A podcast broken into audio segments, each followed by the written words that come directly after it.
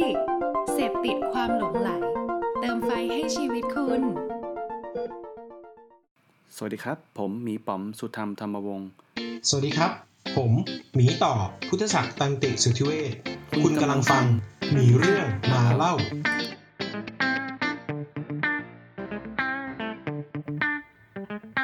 โอเค เนื่องจากเราไม่ต้องเราไม่ต้องสวัสดีแล้วนะครับ เพราะว่าเราใช้จิงเกิลในการสวัสดีไปเรียบร้อยแล้ว ใช่ แต่ก่อนอัดผมขอ disclaimer นิดหนึ่งครับ คือครับผมเนี่ยมาทำงานข้างนอกครับ แล้วก็ตอนนี้หาที่อัดแบบแบบฉุกเฉินนิดนึง เสียงมันอาจจะก้องก้องๆอ่าฮะก็ขอขออภัยผู้ฟังทุกท่านไว้ด้วยนะครับ ไม่ให้อภัยครับ อภัยเธอะนานๆจะได้อัดกันที เออใช่ อันนี้เป็นประเด็นที่สำคัญมากนะครับ ถ้าเกิดใครหวังว่าคงมีแหล้วนะครับ ที่ที่ที่ติดตามอืมพวกเราอยู่เนอะว่า เออเฮ้ยไอสองคนนี้เมื่อไหร่มันจะกลับมาอยู่ใน EP เดียวกันสักทีหนึ่งนะก็อืมผมจำไม่ได้กลับมาแล้วนะว่า EP ไหนว่าที่เราได้คุยกันล่าสุดเนอะนึกไม่ออกเหมือนกัน นานอยู่นะ นานอยู่นะ ผมผมสัมภาษณ์ไปหลาย EP มีเล่าเดียวอีก แล้วพี่ป๋อมก็มีเล่าเดียวอีก มีสัมภาษณ์อีก น่าจะหลายอยู่อะน่าจะหลายอยู่ นี่เอออะมันถือว่าเป็นเป็นเรื่องงามยามดี ไม่รู้ว่าโชคชะตาหรืออะไรก็แล้วแต่เนี่ยก็อืมอืกลับมาคุยกันอีกครั้งหนึ่งนะครับเดี๋ยวจะกลายเป็นว่ามีเรื่องมาเล่ามัน ดูโอแยกเออดูโอมันจะแยกกันนานเกินไปไม่ได้ก็ไม่ได้อะเอาเป็นว่า health check กันหน่อยดีกว่า พี่ต่อเป็นไงบ้างครับ ช่วงที่หายไปมีอะไรอยากอัปเดตไหมครับเออไม่ค่อยได้นอนนะครับหนักหนาสาหัสเหมือนเดิมไม่รู้ทำไม ถ้าถ้าถ้าใครติดตามพี่ต่อบน Facebook ก็จะรู้ว่าพี่ต่อเนี่ยเอ่อ part หนึ่งของชีวิตนอกจากทำงานประจำช่วงประมาณเดือน2เดือนที่ผ่านมาพี่ต่อเป็นหนึ่งไปในวอล u นเทียของ TEDx Bangkok ด้วยเนอะปีที่ใช่ช่วคงรับที่ผ่านมา ซึ่งซึ่งเดือนที่ผ่านมามันคือช่วงอีเวนต์พอดีครับ ก็วุ่นวุ่นๆนิดนึง ไม่นิดอะเยอะ ใช่ แต่ว่าแต่แต่ว่าผมพูดอย่างนี้ก็ก็น่าเกลียดเพราะว่าจริงๆ มีคนอื่นที่หนักกว่าผมเยอะในในแอสวาเดนเทียนะเพราะฉะนั้นก็อ่าแต่เอาเป็นว่างานประจำบวกกับงานอาสางานราชงานหลวงรวมกันเนี่ย ก็อืมก็ก็ชีวิตใช้ได้เลยฮะอืมแบบมึนๆง่วงๆหน่อย แต่ว่าสนุกครับสนุกรู้รู้สึกรู้สึกว่าตัวเองเอ่อเอ่อแอคทีฟขึ้นครับมี มีพลังกลับมาทำนู่นนี่อีกรอบหนึ่งอะไรเงี้ยฮะอืมผมว่าเราคำว่าหนักหรือว่าเบาแต่ละคนคงไม่เท่ากันนะผมว่าผมเชื่อว่า ผมเชื่อว่าทุกอย่างมันก็เราเราเราเลือกทำเพราะว่ามันมี value กับเราเองแหละแล้วก็มีคุณค่าต่อ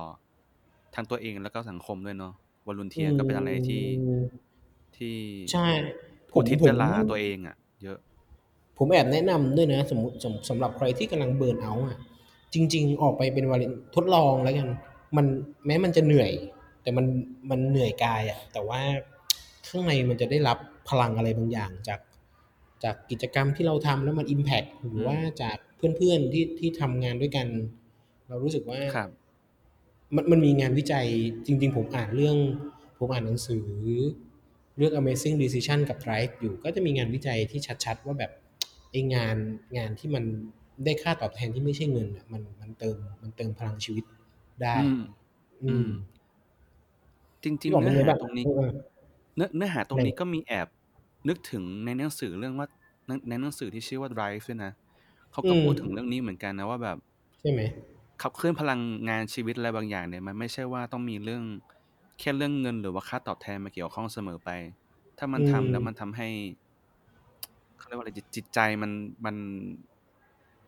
มันใช่ไปของมันมันได้อะมันก็ มันเป็นเลเวลเออพูดที่ยากเหมือนกันไม่ไม่ใช่ไม่ใช่ความปลอดภัยอะคือเงินมันช่วยให้เราดำเนินชีวิตได้อย่างปลอดภัยใช่ป่ะถ้าเป็นอืมมาสโลก็เซลล์เอสตีมอะคือเราทำแล้วมันใช่ภูมิใช่ใจใช่กับมันอย่างเงี้ยเออใช่อะมาฟังผมบ้างดีกว่า ก็เออพี่ป๋อมเป็นไงบ้างจริงๆหช่วนักหนาสาหังสเดือนหสองมืเดือนที่ผ่านเออก็ก็จริง ๆ ก็เป็นช่วงปรับตัวเหมือนกันนะคือ อย่างเพิ่งย้ายที่งานบางเนอะคนอาจจะทราบคือผมก็เพิ่ง เออ ย้ายงานมาตอนต้นปีเนอะ จริง ๆ มันเหมือน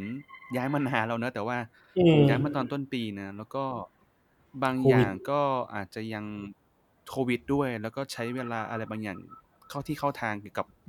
การทำงานด้าน consult ด้วย อะไรเงี้ยนะ ก็เป็นอะไรอืที่อืม ใหม่อยู่แหละนะครับสำหรับผม แต่ว่าก็ไม่อยากให้มันเป็นข้ออ้างว่ามันใหม่นะ ก็ถือว่าเป็นการเรียนรู้อืมในช่วงนี้ แล้วก็ยากไหมการเป็นชีวิตคอนซัลท์ยากไหมผมอยากรู้อะอืมอยากเข้าใจสเอา เอาเอาเป็นว่าเอาเป็นว่าเฉพาะมุมมองผมแล้วกันนะสำหรับผมอะผมว่ามันยาก เพราะว่ามันคือการ manage expectation ของคน ไม่ว่าจะอืมอืมอืมเพื่อนร่วมงานด้วยหรือว่าอาจจะลูกค้าด้วย เพราะว่าอืมเรารู้แหละว่าว่าว่าเขาคาดหวังอะไรเขาอยากได้อะไร แต่ว่ามันมีชั่วโมงบินของมันอยู่ที่ที่ผมอาจจะไม่สามารถอธิบายเป็นคำพูดได้เหมือนกันนะ แต่ว่าอืมอืมอืมเอาเป็นว่าสำหรับผมก็ถือว่าเป็นอะไรที่ challenge แล้วกัน ยากไหมอืมผมว่ามันก็ยากแหละนะครับ ก็โอเคคงต้องใช้โอเคเวลาหน่อยหนึ่งอืมอืมประมาณนั้นแล้วก็อีกด้านหนึ่งที่ถ้าถ้าถ้าผมไม่ได้ทำงานประเอ่อด้านที่ผมไม่ได้ทำงานประจำก็จะมีสอนหนังสือที่มหาลัยครับอืตอมนนี้อืมเออใช่ใช่เห็นอ่าบินบินอยู่ ใช่ก็มีก็มีสอนเอ่อที่เอ่อมอหัดใหญ่ครับ ไปสอน UX หนึ่งเทอมอืมนะครับ แล้วก็เพิ่งจริง ๆ ก็อันนี้ถือเป็นเพิ่งล่าสุดเหมือนกัน ก็มหาลัยแจ้งมาว่า น่าจะได้สอนต่อ มีมีมีการปรับโครงสร้างหลักสูตรอะไรใหม่อยู่ แล้วก็ปีหน้า น่าจะสอนทั้งเทอมหนึ่งเทอมสองเลยคือสอนทั้งปีเลย อะไรอย่างนี้ด้วยก็อืมเดี๋ยวคงต้องเตรียมตัวกันใหม่ เพราะว่าทุกๆครั้งที่ผมสอนนะผมจะเอาประสบการณ์จากในการทำงานเนี่ยเอามาใส่ด้วยอ๋อใช่ก็จะมีอัปเดตอืมอยากสอนหนังสือมั่งอืมไม่มีไม่มีใครชวนไปสอนเลยช่วงนี้อะถ้าใครได้ยินถ้ามีก็ใครติดต่อถ้าติดมีต่อใครได้เลยนะครับฟังอยู่นะครับ อยากให้ไปสอนข้อ Data เนี่ยก็เรียกได้นะคครัรับบ รู้สึกว่าอ่า ชอบงานสอนมันมันมันครับ สนุกดี อืมไหนๆก็อะพูดเรื่องเรื่องเรื่องการเริ่มต้นอะไรใหม่ ไม่อืมว่าจะงานสอนหรือว่าการเป็นวอลุนเทีย TEDx ครั้งแรกเนอะผมว่าอ๋ออ๋อด้วยกระแสตอนนี้แล้วกันเนอะเราเห็นโซเชียลอ่า network เนี่ยกำลังมีแฮชแท็กอันหนึ่งที่น่าสนใจมากๆ คือ first impression challenge ใช่ใช่นะครับ ใช่เราลองมาอืมคุยกันดูไหม วันนี้หัวข้อในวันนี้เนี่ยเราเราเอ่อเรียกว่าร่ายยาวมาประมาณ 6 นาที แล้วกว่าจะมาบอกว่าเฮ้ยหัวข้อในวันเนี้ยมันคือเรื่อง first impression challenge ซึ่งสดสดสดเออสดๆเลย เพื่อให้เข้ากับช่องของเรา เราอยากรู้ว่า first impression ในในในศาสตร์ของ Data และในศาสตร์ของ UX แต่ละคนเนี่ยเป็นยังไงบ้างดีกว่า อืมอืมเนอะเอา UX ก่อนไหม UX พี่ป๋องก่อนแล้วกันนะ ได้ได้ จริง ๆ ของผมมันออกแนวแบบเหมือนตุปัดตัวเป๋ยังไงไม่รู้นะเล่ายากเหมือนกันนะเอเอออ first im ไง first im first impression แบบ ตอนที่มองมองมอง UX ยังไงตั้งแต่แบบได้สิ่งที่รู้จัก เออ ต้องต้องบอกว่า ต้องบอกว่าครั้งแรกเลยนะ ที่ผมได้ยินคำว่า UX เนี่ยมันคือตอนผมทำงานเอเจนซี่เว้ยตอนเป็นโปรเจกต์อ๋อแมเนเจอร์อ๋อแต่แต่ถ้าเกิดให้ไล่ ย้อนไปอะจริง ๆ แล้วผมก็เป็น web designer ตั้งแต่เรียนจบปริญญาตรีอะนะเพียงแต่ว่าอืมตอนที่ผมเรียนจบปริญญาตรีอะแล้วผมมาทำ web designer อะคำว่า UX ยังไม่ค่อยมีบทบาทมากนักใน community มีคนยังพูไม่ดังงน้อปะอะไรนะอืมมันยังไม่ดังปะคำเนี้ยตอนนั้นอะมันมันยังไม่มันยังไม่ดังไหมเหรอแอบพูดยากเหมือนกันนะ ต้องต้องบอกว่าในยุคสมัยนั้นเนี่ย ถ้าเราดูพวกอีโค y ิสเต็มหรือว่าเขาเรียกว่าอะไรดีอะแบบในเชิงระบบการทำงานแล้วอะอืมเจ้าเจ้าเจ้า UX เนี่ยมันเหมือนมันมันมันถูกติดตามมาในช่วงที่เอ่อเครื่องมือเครื่องไม้อะไรหลาย ๆ อย่างเนี่ยมันเริ่มพร้อม เช่นอินเทอร์เน็ตเริ่มพร้อม device ต่าง ๆ มันเริ่ม support งานต่าง ๆ อะไรอย่างเงี้ยอ่ามันก็เลยอ่ามีเรื่องของ experience ที่เราต้องเริ่มใส่ใจ ซึ่งในยุคที่อืมผมทำงาน ครั้งแรกตอนจบปริญญาตรีเนี่ยมันคือเมื่อประมาณ12-13ปีที่แล้วอืมันยัง เออ แล้วก็จริงๆแล้วต้องบอกว่าหนังสือเล่มแรกที่ที่เอ่อหัวหน้าผมนะครับ ตอนนั้นก็คือพี่ปอนเจ้าของเด็กดี .com เนี่ยเขายื่นมาให้ผมตอนตอนผมเริ่มงานวันแรกเลย พี่ปอนก็ยื่นเล่มนี้มาเลยก็คือ Don't Make Me Think นั่นแหละ ก็คือเป็นหนังสืออ่าที่หนังสือคในนตำนาน UX เนี่ย ใช่ใช่เป็นหนังสือที่คนอืม UX เนี่ยแทบจะ 99%เนี่ยถือว่าต้องต้องได้ผ่านตาหรือก็ได้อ่านเนี่ยแหละแน่นอนออืมอืมแต่ว่าถ้าเอาจับจริง ๆ แบบเน้นๆเนี่ยคำว่า UX เนี่ยน่าจะมาถูกถูกจับทำงานและพูดถึงเนี่ยตอนที่ผมทำเอ่อเอเจนซี่โฆษณาที่ Dentsu ตอนนั้นผมเป็น project manager อืมมันไม่ได้เป็นดีไซเนอร์เนาะใช่ไหมแต่ว่าถามว่ามันไปผูกพันได้ยังไง เพราะว่าหนึ่งคือมันมีการส่งมอบงานของคนที่เป็น project manager เนี่ยให้กับ ไม่ว่าจะ internal team ก็คือเป็นดีไซเนอร์หรือว่า external team ก็คือเป็น vendor หรือว่า outsource ในการที่จะต้องรับมอบงานจาก project manager เนี่ยไปทำงาน ซึ่งหนึ่งในนั้นนะมันก็คือมี wireframe มีเรื่องของ user flow ของตัวของตัวเว็บไซต์หรือแอปพลิเคชันอะไรเงี้ยก็คือ brief ไปแหละส่ง brief ไปให้เขาทำงาน ซึ่งตอนนั้นนะผมก็เริ่มเห็นแล้วว่า อ๋อไอพวก item เนี่ยที่เราทำกันอยู่ทุกวันเนี่ยมันก็คือ เป็นหนึ่งในเครื่องมือของคนที่ทำงาน UX อืก็ตอนมนั้นก็รู้สึกว่า เออ แม่งก็แบบ เข้าที่เข้าทางดีนะ ผมผมรู้สึกว่ามันมันสนุกละกัน เอาเป็นว่า first impression ของผมอะผมรู้สึกว่ามันสนุก แล้วมันอ่าแล้วมันโอเคก็เป็นการที่ มันไม่ใช่อาร์ตอย่างเดียวอะมันรู้สึกว่ามันเป็นวิมันทเป็นยาศาสตร์เอปะอมันเป็นวิทยาศาสตร์ที่ที่มันไม่ใช่การออกแบบเพื่อความสวยงามอะแต่มันเป็นแบบออกแบบแล้วมีเหตุผลเว้ยเออจริงเออจริงจริงเออคือผมรู้สึกว่าเอออออมันอาจจะเป็นข้ออ้างผมเลยนะ คือผมมันไม่ใช่อาร์ติสไงผมผมอะผมจะออกแนวประมาณว่าออกแบบแบบมีเหตุผลมาก ๆ เลยแหละ ก็คือตอนนั้นนะสมัยนั้นอะเออถ้าจำไม่ผิดอะตอนผมสัมภาษณ์งานกับกับเอ่อหัวหน้าผมตอนนั้นชื่อ ชื่อพี่กระติกนะขออนุญาตเมนชั่นนะครับพี่กระติกเนี่ยเออตอนนั้นเขาสัมภาษณ์งานผมแล้วเขาก็บอกว่าเออตอนป๋อมคิดงานดีไซน์เนี่ยป๋อมคิดยังไง แล้วเขาก็นิยามผมว่าผมมาเป็นดีไซเนอร์ที่เป็นนักวิทยาศาสตร์ ก็คือแบบมีเหตุผลเยอะๆอะไรเงี้ยตอนออกแบบ ซึ่งตอนนั้นผมก็ไม่เข้าใจเหมือนกันว่า มันดีหรือไม่ดีวะอะไรอย่างเงี้ยเนาะแต่ว่าอืมเราก็แค่ทำนิยามเออแค่นิยามอะไรเงี้ยผมก็เลยอืมทำไอ้พวก wireframe แล้วก็ทำพวกไอ้ user flow หรือว่า journey ของแอปเนี่ยแบบบ่อยมากทุกวันเลยอะไรเงี้ยแล้วก็ รู้สึกมันคันมันเขาเรียกมันเข้ามือมากมันมันมันสนุกมากครับ อันนี้เรียกว่าเป็น first impression นะนะตอนนั้นแล้วกันอืมน่าอืมน่าจะประมาณนั้น แล้วก็พอได้เริ่มแบบเหมือนสวมหมวกเป็น UX จริง ๆ เนี่ย น่าจะช่วงระยะเวลาสั้น ๆ คือ ตอนนั้นมันมีงานที่ชื่อว่า Startup Weekend เข้ามาที่เข้ามาที่ไทยมันเป็นเหมือนเขาเรียกว่าอะไรอะเป็นเหมือนเอ่อ license จากต่างประเทศนะครับ แล้วก็ทาง Hubba เนี่ยก็ดึงตรงนี้มา ให้คนไทยเนี่ยได้มีส่วนร่วมในการเออเข้ามา join ในอีเวนท์ที่ชื่อว่า Startup Weekend Bangkok อะไรเงี้ยนะครับอืมก็ตอนนั้นปี 2014 ผมเข้าไปจอย คือเขามีทั้งหมด 3 role ด้วยกันคือ Business Developer แล้วก็ UX ผมก็เลยเข้าไปจอยลองไปสวมหมวกไปเป็น UX แล้วก็ไปจอยกับทีมอื่นก็คือ hackathon แหละ แบบอ๋อเออเราเออคือเราไม่รู้จักใครเลยเว้ยแล้วก็เข้าไปจอยอะไรเงี้ยเออแล้วเขาก็บอกว่าหาทีมนั่นนี่ผมก็ไป join join join join แล้วก็แบบ เออเฮ้ยแม่งสนุกดีว่ะชอบว่ะ แต่ตอนนั้นยังไม่ได้เปลี่ยนงานนะ ผมก็ยังไม่เปลี่ยนงาน ผมก็ยังเป็น project manager อยู่อืมจนผ่านจนผ่านไปได้จากปี2014ใช่ปะผมเรียนปริญญาโท แล้วก็มีช่วง peak ๆของชีวิตอะไรเงี้ยก็ balance ชีวิตได้ไม่ดี บริหารเวลาการเรียนกับกับการทำงานได้ไม่ดีอะไรเงี้ย ผมก็เลยต้องตัดสินใจเลือกเรียน เพราะว่าเรา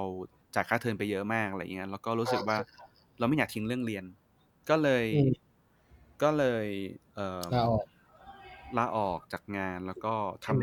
ำทำงานอะไรบางอย่างที่สามารถเลี้ยงเลี้ยงชีวิตได้ช่วงหนึ่งอืมแล้วก็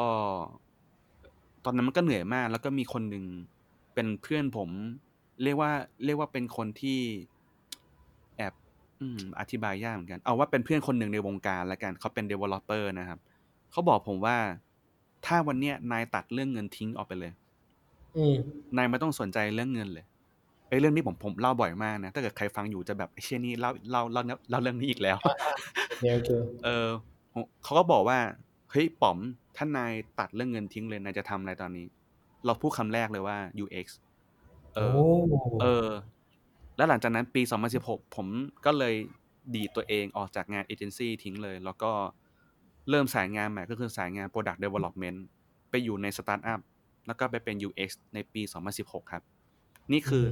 ก้าวแรกที่ผมเหยียบคำว่า UX อืมอืมนี่แหละว่อันนี้เป็น first impression ผมครับ ที่มาที่ไปอ๋ออ๋อในมุมมองผม U- UX ตอนมองเข้าไปเนี่ย คือผมรู้จัก behavior behavioral economics กับรู้จักเศรษฐศาสตร์พฤติกรรมก่อนเอ้าเหรอจริงดิผมผมรู้จักคำนั้นก่อนเพราะว่าผมอ่านหนังสือแบบแดนไรลี่อ๋ออ่านแบบอะไรพวกเนี้ยแล้วแล้วรู้สึกว่า เฮ้ยเชี่ยมันเป็นศาสตร์ที่แม่งโคตรสนุกเลยว่ะแต่ไม่เคยรู้จักคำว่า UX มาก่อนเพราะว่าแต่ก่อนผมไม่ได้ทำสายเทคอ่าผฮะมอ่าทำฮะสายแบบ marketing อะไรอย่างเงี้ยอืมจนไปอยู่ที่เอาตรงๆนะ ผมมามารู้จัก UX ตรงที่ปัจจุบันนี่แหละอืมที่ทำงานปัจจุบันแล้วก็น่าน่าจะก่อนพี่ป๋อมหรือช่วงพี่ป๋อมเข้ามานี่แหละ ไม่กี่ปีมานี้เองที่ผมเพิ่งรู้จักคำว่า UX แล้วอืมอืมครับ เออคือคือตอนได้ยินน่ะนึกนึกว่าเป็นดีไซน์ เอาพูดตรงๆ ไม่รู้ไงเออเออเออตอนได้ยินนึกว่าเป็นดีไซน์จน จนอ่านหนังสือ ตอนอ่านหนังสือ Don't Make Me Think อะเคยอ่านนะอ่าฮะก็ยังคิดว่าเป็นดีไซน์อยู่แค่ดีไซน์ให้คนไม่คิดอ่าฮะตอนนั้นไม่ไม่ได้คิดถึงคำว่า experience เลยอะอืมเออเออจนพี่ป๋อมเข้ามาแหละ เข้าใจว่าช่วงนั้นแหละ แล้วก็รู้สึกว่า user experience พอไปนั่งดู อ๋อ มันคือแบบศาสตร์ของการทำงานของสมองศาสตร์ของเอ่อ พฤติกรรมมนุษย์ศาสตร์ของการให้รางวัลอะไรพวกเนี้ยแบบอ่าเออฮะเออว่ะเราพอรู้แหละแต่ว่าเราก็ดีไซน์ไม่เป็นแต่ว่าแค่แบบ รู้ๆแล้วก็รู้สึกว่าจริง ๆ ช่วงนี้ผมสนุกกับการอ่านอะไรพวกนี้มากเลยนะผมรู้สึกชอบอ่านเลยอะเนี่ย data เนี่ยเบื่อแล้วนะพูดตรงเอาจริงป่ะๆผมสนุกเอองั้นแสดงว่าพี่ต่อน่าจะแตะแตะคำว่า UX ก็น่าจะประมาณถ้าเกิดถ้าเกิดบอกว่าพร้อมผมก็น่าจะปี 2016เลยนะเพราะผเออมประมาณประมาณนั้นอะอืมเพราะผมไม่ไม่ครับ ตอนพี่ป๋อมมามามาไว้ไซต์แล้ว ใช่ก็ก็ปลายปี2016น่าจะใช่อ๋อเหรนะอเออเออช่วงนั้นเลยเออ แต่ว่าผจริมงๆดีไซน์ไม่คเป็รันบเนี่ยอืมอืมจะบอกว่าแม่งสลับกันเลยนะ คือ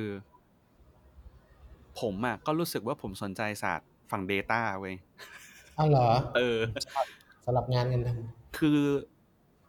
แม่งเหมือนเฮ้ยแม่งเหมือนบังมันเรื่องบังเอิญมากนะ คือผมอะสนใจเรื่อง Data ช่วง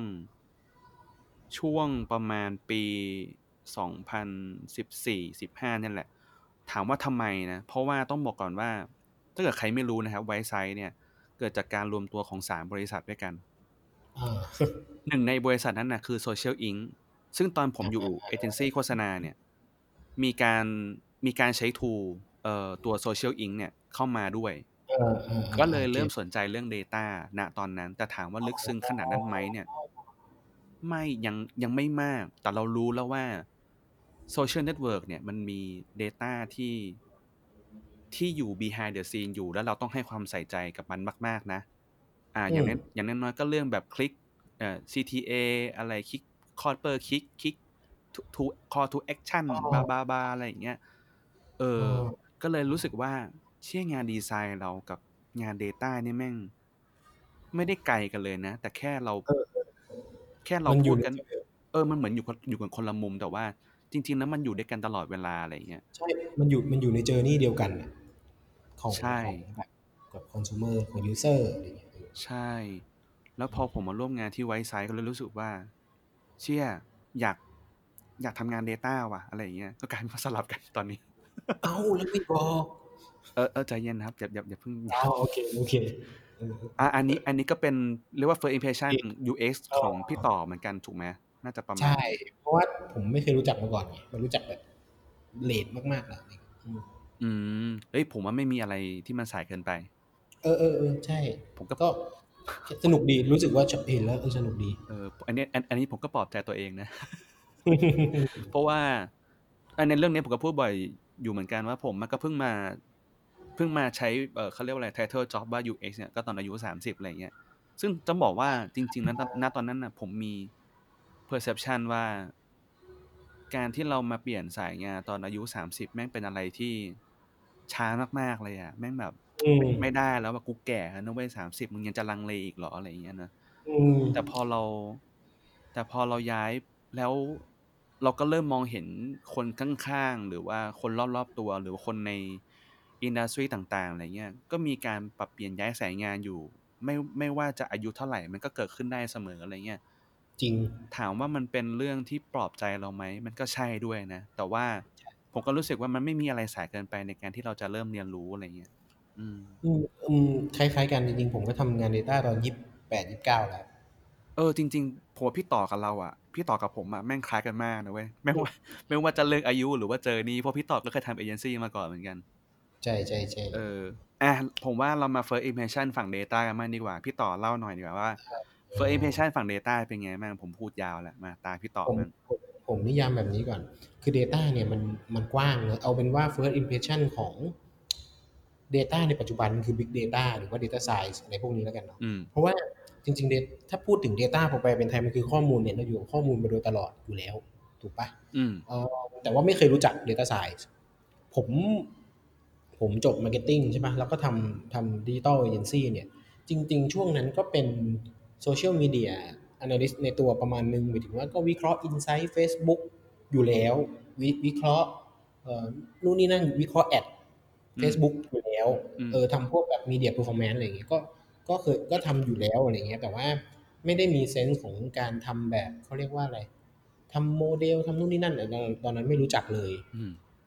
ก็ถือจริง ๆ ผมเป็น strategic planner ครับหมายถึงว่าเป็นคนวางแบบกลยุทธ์ในดิจิตอลนะอืมแล้วพอย้ายมาอยู่ที่ที่นี่อะที่ปัจจุบันที่ Wisesight เมื่อก่อนมันชื่อ Thoth Zocial เนาะเอ้ยเมื่อก่อนชื่อ Thoth Media ด้วยตั้งแต่ครับนู่นเนี่ยอืมผมอะเข้ามาด้วยตำแหน่ง strategy นะหมายถึงว่าทำคอนเทนต์ทำ strategic ใช่ให้กับแบรนด์ต่างๆเอานี้เรื่องใหม่เลยนะเนี่ยเออผมเข้ามาด้วยงานคอนเทนต์งาน strategic เลยเพราะยุคนั้นน่ะ บริษัทเป็นเอเจนซี่ครับ อ๋อ เออว่ะอืมยุคยุคยุคนั้นเป็นเอเจนซี่คือโทสมีเดียไงมีเดีย ทีนี้ปรากฏว่าโทส develop tool ตัวหนึ่งที่ชื่อว่า KPology กับ War Room โอ้โหอะฮะอ่าชื่อในตำนานแบบหลายคนอาจจะไม่เคยได้ยินมันเป็น social listening ก็เจ้าแรกๆเหมือนกันครับทีนี้ตอนนั้นน่ะมันแยกกันเลย social listening เนี่ยขายทูให้ลูกค้าอย่างเดียวไม่มีคนวิเคราะห์ จนสุดจนผมทำงานอยู่ที่อยู่อยู่ได้ 6 เดือนครับม ตอนปลายปีที่กำลังจะแบบ reorganize นู่นนี่นั่นอืมเอ่อโค้ชโค้ชก็คือผู้บริหารเนาะเราเรียกกันว่าโค้ชพี่น็อตครับพี่น็อตก็เรียกคุยบอกว่าเฮ้ยทำงานกลยุทธ์ทำงาน digital agency เนี่ยต่อไปเราจะทำกันแบบงูๆปลาๆไม่ได้แล้วนะ เพราะเรามีเครื่องมือที่เป็นข้อมูล เพราะฉะนั้นเนี่ย เดี๋ยวพี่จะขอแบ่งทีมทีมคอนเทนต์เนี่ยทีม strategy เนี่ยออกเป็นสามสามแผนกสามฝ่ายอยู่ในทีมเดียวกัน อันแรกคือ PM คอยดูแลโปรเจกต์ให้มันเรียบร้อยนู่นนี่นั่น อันที่สองคือ Creative คอยคิดคอนเทนต์คอยคิดไอเดียนู่นนี่เนาะคนที่สามคือ Analyst Analytic เอาข้อมูลที่เรามีอยู่ใน KPO เนี่ยไปวิเคราะห์ให้กับลูกค้าหน่อยนู่นนี่ ผมก็พี่น็อตถามว่าผมอยากทำอะไรสารภาพนะณวันแรกผมบอกว่า PM PM เนี่ยผมไม่อยากเป็นผมไม่อยาก manage ขี้เกียจ ผม manage ใครไม่ได้ manage ตัวเองยังไม่ได้เลย เพราะฉะนั้นผมไม่เป็น creative อืมเมื่อผมก็ไม่ได้ creative ขนาดนั้น คือก่อนหน้าจะมาอยู่โทสเนี่ยผมไปอยู่เอเจนซี่ที่หนึ่งอะที่อยู่ในแผนกแผนก creative ครับแล้วผมย่ำแย่มากครับแบบรู้ตัวเลยว่าตัวเองห่วยสุดๆเรื่อง creative เออ สุดท้ายมันก็เลยบอกว่าพี่น็อตผม PM ผมก็ไม่ได้ creative ผมก็ไม่ได้ ผมทำ analyst ก็ได้ครับ ผมตอบอย่างนี้เลยนะ โดยที่ไม่รู้ไม่รู้เลยว่าข้างหน้ามันคืออะไรเลยแบบ ผมทำสิ่งนี้ก็ได้ครับ พี่น็อตก็ยิ้มบอกว่า ดีได้พูดคำเดียวเลยแค่นี้ หลังจากนั้นผมก็ก็วิเคราะห์ แต่ก็ยังวิเคราะห์เรื่อยเปื่อยอยู่ประมาณหนึ่งครับแบบนู่นนี่เอ่อเอ่อวิเคราะห์แบบ Data ทั่วไปอะครับอืมเคยๆอะผมก็วิเคราะห์ตามแบบ Facebook Insight เหมือนเดิมอย่างนี้ไม่ค่อยได้ใช้ทูเท่าไหร่เพราะว่าไม่เป็น จน จนพี่น็อตบอกว่าเฮ้ย แคริเอร์พาของแกคือแบบอนาคตพี่แกแกจงไปทำความรู้จักกับ Data Science ซะอืมผมก็แบบอะไรวะ Data Science เฮ้ยตอนนั้นปีอะไรอะเดี๋ยวก่อนขอเบรกก่อนตอนนั้นปีอะไร ประมาณสักห้าปีก่อน ตอนนี้ปีอะไรอะโอ้เหรอสองพันสิบห้าเหรอ เออประมาณนั้นประมาณนั้นอ่าฮะแกจงอ่าฮะพี่น็อตแกจงไปทำความรู้จักกับ Data Science ตอนนั้นมันก็ยังไม่ buzz มากนะไม่ยังไม่เป็น buzzword มากแต่ว่ามีเริ่มเริ่มมีคนพูดบ้างแต่น้อยครับ อืม ผมอ่านบทความซึ่งมันไม่มีบทความภาษาไทยอธิบายดีๆเลยไปอ่านบทความภาษาอังกฤษ ผมก็แบบไม่ได้เก่งไงภาษาอังกฤษยุคนั้น ผมก็แม่งคือเฮียอะไรวะ Data Science มันมีศัพท์อะไรเต็มไปหมดเลยอืมไม่เข้าใจเว้ยผมก็เลยสุดท้ายผมไปเปิดเอ่อเว็บ Udemy ครับอ่าฮะเออแล้วก็สมัครคอร์สคอร์สหนึ่งที่มันลดราคาเหลือ300บาท ชื่อว่าคอร์ส Data Science A to Z ของ เฮ้ย จริงเหรอยูดีมันโดเออ ผมไม่ ผมแม่งไม่เข้าใจว่า Data Science คืออะไรโอ้แสแล้วดในงเมื่อมันแสดงว่าต่างประเทศนี่แม่งแบบ มันอืมมันไปไกลแล้วแม่งย่อยจนถึงจนเหลือสามร้อยบาทไปเรียบร้อยแล้ว มันมันมันสามารถพูด Data Science แบบ A to Z ได้แล้วอะนึกออกปะอ่าฮะอ่าฮะเออเออผมไปสมัคร300บาทของของอาจารย์ชื่อคิริมันโดมั้งผมยังจำชื่อได้อยู่เลยอืมอืมเขาอธิบายคำแรกคำแรกที่แบบได้ยินเลยนะแบบที่เขาบอกว่าเรากำลังจะศึกษา ข้อมูลก็เหมือนกับป่าแบบป่าอเมซอนที่มีต้นไม้เยอะมากๆเลยอืมต้นไม้เหล่านั้นน่ะคือข้อมูล และเราอะ คือคนจัดระเบียบจัดแผนที่วางผังของป่าไม้นั้น ดูว่าจะใช้ประโยชน์เป็นยังไงดูว่าจะเอ่อหาแพทเทิร์นของป่าได้ไหมอืมเราสามารถเดาได้ไหมว่าเราจะเจอแบบสัตว์ดีๆที่ไหนเอ่อถ้าคือถ้าผมจำเนื้อหาผิดผมขอโทษด้วยนะแต่ว่าเออเออเออไม่เป็นไรหรอกผมจำมาผมจำมาได้ประมาณเนี้ย อืมท ถามว่าเข้าใจไหมก็ไม่ ก็ไม่เข้าใจอยู่ดี แต่ว่าหลังจากนั้นมันเริ่ม get มากขึ้นว่าสุดท้ายคือ เราเข้าใจแล้วว่าโลกนี้แม่งไม่ได้มีข้อมูลแค่นี้อ่าฮะไม่ได้มีแค่ ไม่ได้มีข้อมูลแค่ที่อยู่ตรงหน้าเราเออเป็น in sheet Excel ไม่กี่ไม่กี่สิบบรรทัดอะไรเงี้ยไม่กี่ร้อยบรรทัดอะไรเงี้ยอืมอ๋อโลกนี้แม่งมีข้อมูลเยอะมากเลยว่ะและ มันมีคนกลุ่มหนึ่งที่พยายามเอาข้อมูลเนี้ยมาทำนายอนาคต อืมฮึเออ คนกลุ่มนั้นเนี่ยเรียกว่า Data Scientist ผมก็โอเคเข้าใจแล้วอ๋อ concept มันมีแค่นี้เลย ข้อมูลแม่งมีเยอะมาก แล้วมึงอะฝึกวิชาเพื่อทำนายที่อะไรบางอย่างจากข้อมูลเหล่านี้อ่าฮะผมก็โอเค ผม get แล้ว ผมต้องทำนายอะไรบางอย่างจากข้อมูลใช่ไหมทีนี้ผมรู้แล้วบริษัทเนี่ยมีข้อมูลที่เรียกว่าโซเชียลมีเดียเยอะมากๆอะคราวนี้ก็ค่อยคราวนี้จะอยู่ในเส้นทางแล้ว อ๋อ ถ้าอยากจะวิเคราะห์โซเชียลมีเดียต้องมี skill อะไรบ้างนะหนึ่งสองสามสี่ห้าอะไรอย่างเงี้ย มันก็มันก็มาถึงปัจจุบันนี้อะไรเงี้ยอืมงงงๆไหมมันแบบมันเป็นเส้นทางที่แบบงงๆไหมจนมาถึงปัจจุบันเนี้ยผมก็ไม่ใช่ Data Scientist นะสุดท้ายก็เป็น Data Analyst เพราะว่ามีสองสามอย่างครับ ที่ที่สุดท้ายผมรู้สึกว่าผมไม่ไม่ได้ไม่ได้ hardcore อืมด้าน coding ขนาดนั้นผมผมทำเป็นพื้นฐานมากๆอะไรเงี้ยอืมเอ่อ หลักๆ คือที่ที่บริษัทเนี่ยมีทีมเดฟที่โหดโหดมากๆ แบบเก่งโคตรๆจน จนเดทตนผมเองที่ทำงาน Data เนี่ยทำงานง่ายมากๆ อืมเออ ข้อสองคือผมสนุกกับ business มากๆครับแบบแบบ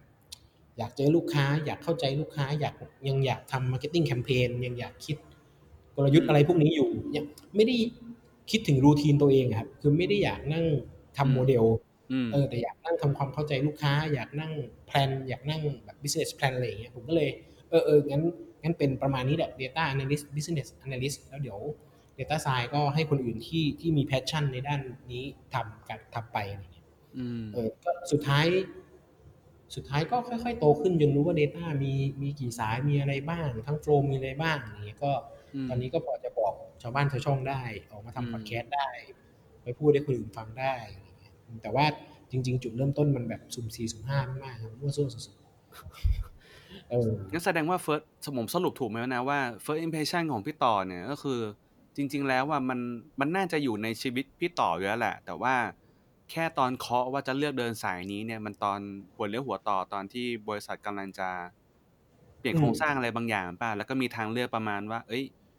อะไม่ว่าจะ creative ไม่ว่าจะเป็น project manager หรือว่าเป็น analyst อะไรอย่างเงี้ยจะเป็นสายไหน ผมว่าอืมผมว่าการที่เขาเรียกเบื้องหลังการตัดสินใจของพี่ต่อ มันอาจจะมาจากโดยธรรมชาติอะไรบางอย่างของพี่ต่อนะคือ พี่ต่อสนใจเรื่อง marketing เรื่อง business อะไรบางอย่าง แล้วก็ ผมว่าการที่พี่ต่อบอกว่าทำ creative ได้ไม่ดีอะแต่พี่ต่อยังชอบอยู่เว้ยและพี่ต่อกำลังมองอยู่ว่า เออเออเออเป็นไปได้อยากจะ creative ด้วย data เว้ยผมเชื่อว่าอย่างนั้นนะ ไม่รู้ว่าใช่หรือเปล่านะ ผมแอบรู้สึกได้ว่าพี่ต่ออยากจะอยากจะสร้างสรรค์ creative อะไรบางอย่างด้วยเอา data มา support อะอาจจะคือผมรู้ว่าผมไม่ใช่ครีเอทีฟจ๋าอยู่แล้วครับ เพราะว่าแบบอืมไม่ไม่ได้มาสายนั้นเป็นคนเป็นมนุษย์ logic คนหนึ่งแต่ว่า ก็สนุกดีหมายถึงว่าเวลาทำงานที่ต้องคิดก็สนุกดี แต่ว่า result มันก็ไม่ได้ดีนัก แต่พอเรามีพอเรายืนอยู่บนข้อมูลชุดหนึ่งที่เราเชี่ยวชาญมาก ๆ อย่างโซเชียลมีเดียหรือว่าอย่าง ข้อมูลชุดอื่นก็แล้วแต่นะครับ ก็รู้สึกว่าเฮ้ยวิธีการคิดของเรามันก็มันก็ make sense ขึ้น มันก็แข็งแรงขึ้น อืมอืมอืมอืมประมาณนั้นสำหรับผมนะ อืม ผมผมมี first impression เกี่ยวกับเรื่อง data เนี่ย น่าจะ น่าจะแถวแถวๆตอนเอเจนซี่เหมือนกันนั่นแหละ ก็คือตอนตอนที่ได้ใช้ tool เอ่อ social ink นั่นแหละของไอ้เจ้าตั้งนั่นแหละ ตอนแรกๆ คือต้องบอกก่อนว่าผมอะเห็นครั้งแรกอะคือโซเชียลแลงนะ ไม่ใช่โซเชียลไม่ใช่ โซเชียลเขาเรียกว่าอะไรวะ ไม่ใช่โซเชียลตัวเออ คือมัน คือมันไม่ใช่ตัว ตัว ตัวทูตัว ตัวเซียลตัวตัวโซเชียลอะ เออคือตอนแรกผมเห็น ZocialRank ก่อน ZocialRank เป็น tool จัดอันดับอ่าเผื่อใคอะไรต่าง ๆ บนโซเชียลอะไรเงี้ยเออ แต่ก่อน แต่ตอนนี้มันปิดไปแล้ว ใช่เผื่อใครไม่ทราบนะก็คือตอนแรก ๆ เลยอะถ้าโหถ้าเอาย้อนสมัย ผมทำงานเอเจนซี่ครั้งแรกคือปีสองพันสิบอืมสองพันสิบตอนนั้นน่ะ มีอีเวนต์อีเวนต์หนึ่งที่ปัจจุบันนี้เนี่ยเมื่อเมื่อเมื่อเมื่อตอนเย็นผมยังเห็นอยู่เลยพี่ป้อมภาวุธเพิ่งโพสต์ไปอีเวเว็นบต์เป็นเดย์อีเวนต์นั่นคืออีเวนต์ที่ชื่อว่าเว็บเบนส์เดย์เเออ เนี่ยเว็บเออเว็บเดย์ในอดีตนี่มันมันเจ๋งมากนะเออ คือถ้าใครไม่ทราบอีเวนต์เนี่ยเป็นอีเวนต์ที่เหมือน เรียกว่ารวมตัวของคนทำงานโฆษณาเอเจนซี่โฆษณาเอเจแบนรซี่นเทคด์เออ อะไรประมาณเนี้ยหรืออีกฮิดเด้นหนึ่งเนี่ยเขาเรียกว่าเป็นแบบอีเวนต์เอาไว้แบบเปลี่ยนงานเว้ยอ๋ออีเวนต์ recruit อะเอออีเวนต์อีเวนต์ recruit คือบางคนแบบเดินเจอกันแล้วแบบแลกนามบัตรแล้วแบบเอ้ยถูกชะตาให้ชวนไปทำงานอะไรเงี้ยก็มีเหมือนกันนะเออทำไมถึงเล่าครับอีเวนต์นี้เพราะว่า อีเวนต์เนี่ยมันเป็นอีเวนต์ที่เอออย่างที่บอกคือรวมตัวคนทำงานเอเจนซี่แล้วก็แล้วก็ก็เริ่มรู้ว่ามันมีไอ้ tool ที่ชื่อว่าเหมือนเป็นเขาเรียกว่า social monitoring social tool อะไรอย่างเงี้ยอ่าเข้ามายุคนั้นเป็นแค่ social listening เลยอะเออซึ่งอืมผมยังจำ moment นี้ได้เว้ย ตอนนั้นเนี่ยเอ่อถ้าเล่าย้อนไปอีกนิดนึงคือ ถ้าเกิดใครรู้เอ่อค่ายที่ชื่อว่า YWC หรือว่า Young b e m a s t e r Camp เนี่ยอืมคนที่คนที่ถือ เอ่อเรียกว่าเป็นเจ้าของ tool social เนี่ยมีอยู่สองคนที่เป็นเด็กค่ายครับ และเป็นเจ้าของเนี่ยหนึ่งในนั้นก็คือไอ้เจ้าตั้งที่ผมพูดถึงเมื่อกี้นี้ก็คือทำโซเชียลเอ่อ Zocial Incเนาะอีกคนใช่นึงเนี่ย คือคุณวโรดมครับ คุณวรดมทำวันบิดทำวันบิดก็แล้วเป็นเด็ก YWC เหมือนกัน และเป็นรุ่นเดียวกับไอ้ตั้งด้วยนะ คือรุ่นหกเว้ยใช่ใช่ใช่เออใช่แล้วผมเจอมันในงานแล้วก็แล้วมันก็ยืนคุยกันเว้ยผมก็แบบไอ้เหี้ยสองคนนี้แม่งแบบ มึงเป็น มึงเป็น competitor กันไม่ใช่เหรอวะ แล้วมึงคุย เออ แต่มันก็แบบเป็น moment ที่ดีมากนะ ตอนนั้นสำหรับผมนะ ผมถือว่ามันดีซึ่งมาก จริงซึ่งจริงๆตอนนั้นอะคือผมไม่แน่ใจแต่พี่กล้าก็ YWC ป่ะ ไม่ ไม่ใช่เหรอ ไม่โอเคใช่งั้นครับ ไม่ใช่ เอ่อ คือ คือผมว่าวงการเนี้ยแม่งแบบมัน มันวนกันอยู่แค่เนี้ยทอืมำทำเอาจริงๆนะทำทำหาอะไรดีไม่ดีเนี่ยรู้กันหมดแหละ แต่ว่าต้องยอมรับนะว่ามันมีด้าน ด้านที่เรามองไม่เห็นเหมือนกันนะ เพราะว่าผมผมชอบคำหนึ่งที่พี่นิกพูด อันนี้ผมขออนุญาตลากยาวหน่อยเนาะมีคำหนึ่งที่พี่นิกพูดแล้วผมชอบมากตอนสมัยผมอยู่ผมอยู่ที่ไวซ์ไซด์พี่นิกพูดว่า ความจริงแต่ละคนไม่เหมือนกัน ใช่ เออ เรารู้ด้านจริงมาแบบหนึ่งแต่ว่าอีกด้านหนึ่งมันอาจจะไม่ใช่แบบที่เรารู้ก็ได้นะอะไรอย่างเงี้ยเนอะอืมก็เป็นเรื่องหนึ่งที่ผมรู้สึกพึงระวังมาตั้งแต่ก่อนรู้จักพินิจอยู่แล้วนะ เพราะว่าต้องเรียกว่าในวงเอเจนซี่เองก็จะมีหลายมุมให้ ให้เราได้รู้จักแล้วก็ค้นหาอยู่ตลอดเวลา มันมีอะไรเปลี่ยนแปลงอยู่ตลอดเวลาอยู่อยู่เรื่อยๆอะอืมอืมเอ้ยขออนุญาตย้อนกลับมาเรื่อง Data เว้ยคือ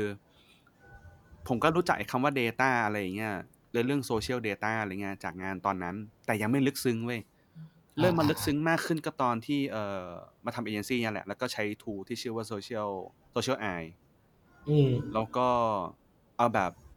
มั่นมั่นเหมาะเหมาะแบบเริ่ม เริ่มเยอะมากขึ้นเนี่ยก็ตอนน่าจะเป็นตอนที่ทำเอ่อทำโปรดักหมายถึงว่าตอนที่ผมออกจากงานเป็นเอเจนซี่เนี่ยเออไปไปอยู่ใน Product Development แล้วอืมผมเคยผมเคยได้อยู่ร่วมงานกับเอ่อบริษัทที่ชื่อว่า Event Pop อยู่ช่วงหนึ่งอืมต้องบอกว่าตอนนั้นเองก็มีคำว่า Data เนี่ยพูดถึงเข้ามาเกี่ยวข้องเยอะอยู่เหมือนกัน เพราะว่ามันมีเรื่องของ Data ของตัว Customer บาบาบาอืมนั่นนี่อะไรเงี้ยพูดมาเกี่ยวข้องเยอะมากขึ้น อืม แล้วก็มาเน้นเน้นหนักๆนั่นแหละ ก็ตอนอยู่Wisesight เลย ตอนนั้นยังเป็น Thoth Zocial เนอะเออ ก็เลยเข้าใจมากขึ้นเรื่อง Data แล้วก็เริ่มสนใจมันมากขึ้นเว้ย เชื่อไหมว่าผมพยายามที่จะเรียนเรื่อง Data Analyst Data Analytics Data บาบานั่นนี่ อะไรเงี้ย จริงๆแบบผมจับคำว่า Data อาจจะแบบตั้งแต่ Google Analytics แล้วนะ ตั้งแต่ทำเว็บไซต์อ่าอ่าสมัยอดีตแล้วนะ แต่ว่าก็ยังไม่ได้ลึกซึ้งมากนัก จน พอเราอยู่ที่ Wisesight ทำเอ่อ data มากมากมากมากขึ้นอะไรอย่างเงี้ยเอ้ยผมรู้สึกว่า airtime คำว่า Wisesight เยอะนะ EP เนี้ยเดี๋ยวเออจริงว่ะเฮ้ยผมผมเซนเซอร์ได้ไหมเราเล่นเราเล่นเราเล่น แล้วผมก็รู้จักทอยเว้ย Data อ่า DataRockie เว้ยคือแบบเออเชี่ยทำไมผู้ชายคนนี้แม่งแบบขยันชิบหายเลยวะนะครับ ถ้าอืมถ้าทอยได้ยินอยู่นะครับผมขอเชิดชูชื่นชม เออขอชื่นอืมชมเลยนะว่าแบบแม่งแบบสุดยอดมาก แล้วผมก็ได้ไปจอยในคลาสครั้งหนึ่งอะไรเงี้ยแล้วแบบรู้สึกว่าทอยเป็นคนอธิบายเรื่อง Data ได้ได้ง่ายมากอะคือทอยอืมอืมทอยรู้สึกว่าสร้างสร้าง relationship ระหว่างมนุษย์ธรรมดาคนหนึ่งที่ไม่รู้จักคำว่า Data กับคำว่ากับตัวเลข Data ที่แม่งยากๆก็ได้อะอืมอืมเออแม่งเก่งมากเลยอะแล้วผมก็รู้สึกว่าผมชอบมาก มันเหมือนกับว่าเราสร้างนิดนึงแล้วมันได้อะเราเห็นผลทันทีอะไรเงี้ยก็เลย อืม ถามว่าตอนนั้นมันเริ่มสปาร์กแล้ว มันเริ่ม มันเริ่มรู้สึกว่า นั่นนะคือ first impression ของคำว่า Data แบบจริง ๆ จัง ๆ นะ ตอนที่ผมเริ่มอยู่ไวซ์ไซด์แล้วก็ แล้ว แล้วก็รู้จักกระทอยด้วย แล้วก็ผมรู้สึกว่า เฮ้ยนี่แม่งไม่ใช่ละนี่คือเรื่อง UX ที่เราทำอยู่กับ Data ที่เรากำลังชอบอยู่อะ แม่งมันเรื่องเดียวกันเว้ย อืม อืม แต่ว่าผมไม่เคยรู้เลยว่า ผม ผมยังไม่คิดเลยว่า ผมจะเอามา มาผูกกันยังไงได้บ้างนะณตอนนั้น อะไรเงี้ย แล้วก็เริ่มเห็นแล้วว่าอ๋อพวก Data มันสามารถเห็นพฤติกรรมของผู้ใช้งานอะไรบางอย่างได้เว้ยแต่ว่ามันอาจจะยังไม่ได้เห็นแบบแท้ๆอะอะถ้าเกิดเราพูดกันตามรีเสิร์ชมันคือ quantitative นะถูกไหมอ่าใช่ เราอาจจะไม่รู้ก็ได้ว่าไอ้สิ่งที่มนุษย์คนหนึ่งกำลังทำอะไรอยู่บนเซอร์วิสนั้นน่ะที่แท้จริงเขาแบบเขากดเยอะๆ เพราะว่าเขาชอบหรือว่าเขาแค่ไม่รู้กันแน่เลยเลยเลยคลิกมันบ่อยๆ กันแน่อะไรเงี้ย ก็เลยรู้สึกว่ามันเป็นศาสตร์ Data เป็นศาสตร์หนึ่งที่รู้สึกว่ามันผูกกับสิ่งที่เราทำอยู่ตอนนี้ได้แล้วก็ชอบมัน เนี่ยนะอันนี้เป็นแบบ first impression แรกๆสำหรับผมเลย ผมว่า first impression ส่วนใหญ่ของ Data มันจะคล้ายคลึงกันคือ รู้จักแหละ รู้จักบางส่วนของมัน เพราะว่ามันอยู่ในชีวิตประจำวันของหลาย ๆ คนแน่นอนที่ทำแบบ โดยเฉพาะงานดิจิตอลเนี้ยมันมันมีอยู่อยู่บ้างแล้วเพียงแต่ว่า อาจจะยังไม่รู้ว่าจักรวาลแม่งใหญ่มากไม่ถึงว่า จักรวาลในการแบบทำ Data มันมันกว้างใหญ่ไพศาลมากๆพอพอได้รู้ พอได้รู้มันถึงว่าอ๋อแม่งมันใหญ่ขนาดนี้นี่เอง มันแบบต้องการ skill นู่นนี่นั่นนี่เองอะไรเงี้ยมันมีเรื่องที่ยังต้องเรียนรู้อีกมากมายอะไรเงี้ยอืมอืมแต่ส่วนใหญ่คนน่าจะคุ้นเคยประมาณนึงอยู่แหละ มันไม่ใช่เรื่องใหม่อะไรสำหรับอืมการทำเคราะห์ข้อมูลอย่างเงี้ยเอออืมอืมอืมผมเชื่อว่าคนที่ฟังอยู่ตอนนี้น่าจะมี first impression ของ สายงานตัวเองอยู่ก็ได้นะ ถ้าวันนี้ หรือเวลาเวลานี้ที่ทุกคนฟังอยู่ มีเวลาสักนิดนึงสักห้าที ลองย้อนกลับไปคิดถึงในวันแรก หรือว่าครั้งแรกที่เรารู้จักสิ่งที่เราทำงานอยู่ตอนเนี้ย มันเป็นอะไรที่สนุกเหมือนกันนะเออแล้วคอมคอมเมนต์บอกเราหน่อยก็ได้นะ เราเองเราก็อยากรู้เหมือนกันว่า เพราะจริงๆในเพจเราก็เชื่อว่ามีคนทำงานสาย Data UX เหมือนกัน เราก็อยากรู้ว่า first impression ของแต่ละคนเนี่ยเป็นยังไงบ้าง ดีครับ ผมว่าเอเป็นอบอกบอก เราหน่อย EP นี้เป็น EP ที่เรากลับมาคุยกัน แล้วก็ได้คุยเรื่องความหลังกันสักหน่อยหนึงก็ดีเหมือนกันนะครับเหมือนย้อนหลังแต่ก็เอ้ยเหมือนย้อนวัยแต่ก็มีมีไอมีไอเดียอะไรบางอย่างครับที่ที่ที่ที่ทุกคนฟังแล้วน่าจะน่าจะพอจะเก็บอยู่บ้างในการแบบเข้ามาในสายงานนี้นี่อืมโอเค ผมว่า EP นี้น่าจะประมาณนี้ไหมประมาณนี้เนาะสาสิบกว่านาที ผมเป็นเวลาที่เหมาะสมอยู่เหมือนกันเนอะมาปิดท้ายกันสักหน่อยดีกว่า ก็สำหรับใครที่ ฟัง EP นี้เป็น EP แรกนะครับ เรายังมีอีกหลาย EP ที่อยู่ก่อนหน้านี้นะครับ มีประมาณ 50 กว่า 50 EP ที่ผ่านมาเนอะก็เราพูดถึงทั้งเรื่อง UX data เอ่ออาจจะเรื่อง culture ของการทำงานเรื่องของ product development นะครับ แล้วก็มีสัมภาษณ์หลาย ๆ คนในในวงการ UX แล้วก็ Data ด้วยเนาะใช่สำหรับใคก็รฝากไปฟังด้วยครับนะครับเออก็ฝากติดตามด้วยนะครับ ไม่ว่าจะ เอ่อเพจเนาะมีเรื่องมาเล่านะครับ To Bear Talk เนาะเลขสองแล้วก็ B E R S T A L K นะครับ หรือว่าเอ่อในพอดแคสต์ช anel ต่างๆ แล้วกัน Spotify มี Apple เอ่อ Podcast อะไรนะครับ Apple Podcast Apple Podcast ด้วยเนอะนะครับ ก็ฝากติดตามด้วยนะ ลองพิมพ์หาว่าคำว่าหมีเรื่องมาเล่าเป็นภาษาไทยเลยนะ แล้วก็และอีกช่องทางหนึ่งแล้วก็บ้านหลังใหญ่เราเนอะเอ่อ The ใช่ Addict Podcast The ใช่ Addict ก็ Podcast ในนั้นก็มีอีกหลากหลายรายการให้รับฟังกันทุกวันนะครับอืมใครที่ทำงานสายการตลาดสาย business เนี่ยก็ก็แนะนำหลายรายการดีมากๆนะครับใช่ ใน The Addict Podcast ก็มีอีกหลายเรื่องราวเนอะจริงๆมีเรื่อง Data ด้วยนะ ใช่ไหมใช่มี Stat to Start อ่าอ่าอีกอันหนึ่งใช่แล้วก็มีเรื่องกินมีเรื่องโฆษณา มีเรื่องสัชีมวิตภาษณ์คนเก่งๆอืมอืมมีเรื่องพูดคุย discussion แบบ hard talk เออ อ่า ครับ ก็ นึกไม่ฝากอติอดก ตามด้วยแล้วกันบ้านหลังใหญ่ของเรา และฝากติดตามพวกเราด้วยนะครับ เราเรายังตั้งใจทำงานกันอยู่เพียงแต่ว่ามันก็มีช่วงเวลาที่ที่อาจจะเหนื่อยยากอยู่บ้างนะครับ ก็ครัพบยายามกลับมาโอเค ก็สำหรับ EP นี้ก็ขอบคุณมากนะครับทุกคน ครับผม สวัสดีครับ สวัสดีครับ